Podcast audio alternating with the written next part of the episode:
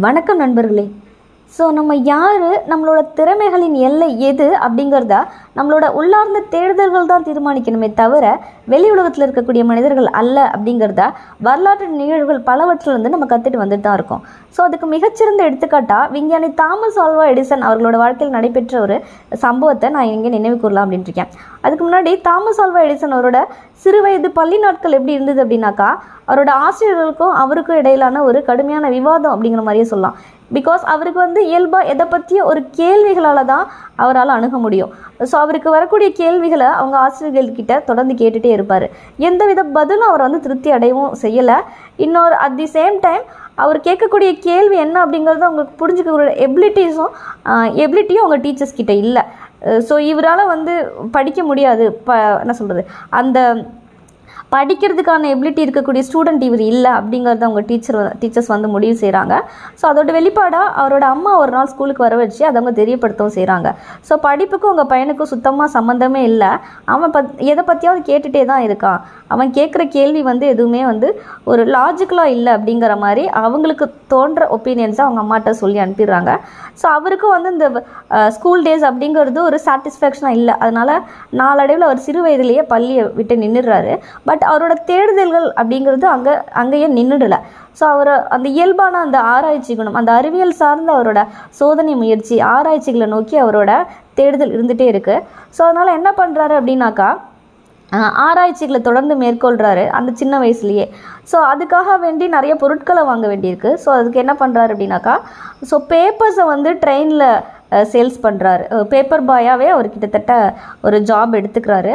So அந்த பேப்பர்ஸையும் ட்ரெயினில் வந்துட்டு சேல்ஸ் பண்ணிவிட்டு அது மூலமாக கிடைக்கக்கூடிய வருமானத்தில் பொருட்களை வாங்கி அவரோட சோதனை முயற்சிகளை மேற்கொள்கிறாரு அதுவும் எங்கேன்னு பார்த்தோம்னா அந்த ட்ரெயின்குள்ளரையே அவர் அந்த பேப்பர்ஸை விற்று முடிச்சதுக்கப்புறம் அதை செய்கிறாரு ஸோ அப்படி இருக்கக்குள்ளே அவரோட ஆராய்ச்சியின் விளைவாக ஒரு நாள் ஒரு சின்ன ஒரு வெடி சத்தத்தோட கூடிய ஒரு நெருப்பு வந்து அங்கே வந்துடுது.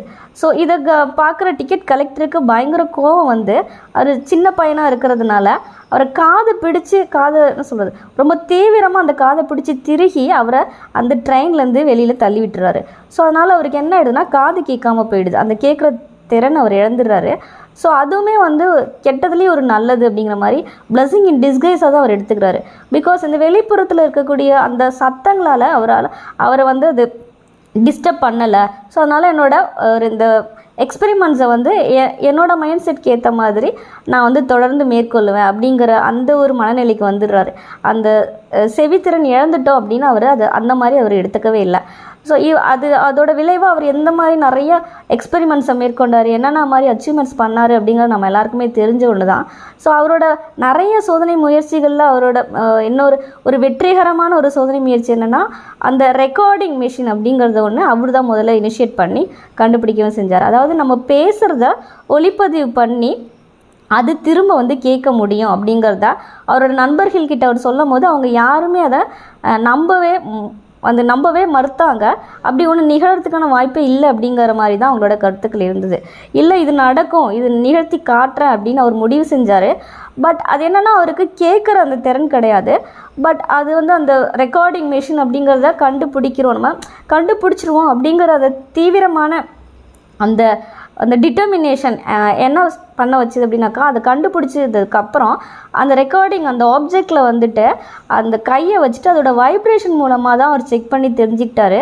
அதாவது அந்த அந்த எக்யூப்மெண்ட்டை வந்து அவர் கண்டுபிடிச்சிட்டாரு. அதில் வந்து அவர் சாதிச்சிட்டாரு அப்படிங்கிறத அவரால் உணர்ந்துக்க முடிஞ்சுது. ஸோ இது மூலமாக நம்ம தெரிஞ்சுக்கிறது அதுதான் ஸோ எந்த ஒரு ஒரு அசம்பாவிதமோ எந்த ஒரு ஒரு தற்செயலான நிகழ்வுகளோ நம்மளோட ஒரு திறமைகளை எல்லையை தீர்மானிக்க போகிறதும் கிடையாது. நம்மளோட தேடுதல்கள் அரசாந்தி நம்ம நிறுத்திக்கணுங்கிற அவசியமும் கிடையாது. பிகாஸ் நமக்கு இயல்பாக என்ன தோணுதோ நமக்கு எதை சார்ந்த ஒரு தேடுதல் அமையுதோ நமக்கு என்ன சொல்கிறது அது ஏதாவது மனிதர்களை திருப்திப்படுத்தோ இலக்க நமக்கே வந்து ஒரு உள்ளம் சார்ந்த ஒரு ஆள் மனசுக்கு நமக்கு ஒரு பெரிய அளவில் திருப்தி கொடுக்குது அப்படின்னாக்கா அதை செய்யறதுக்கு நம்ம கொஞ்சம் கூட தயங்கவே கூடாது. அப்படிங்கிறதுக்கு ஒரு மிகச்சிறந்த எடுத்துக்காட்டு இந்த உண்மை சம்பவங்கள் அப்படின்னு நம்ம கண்டிப்பாக சொல்லலாம். ஸோ நன்றி நண்பர்களே.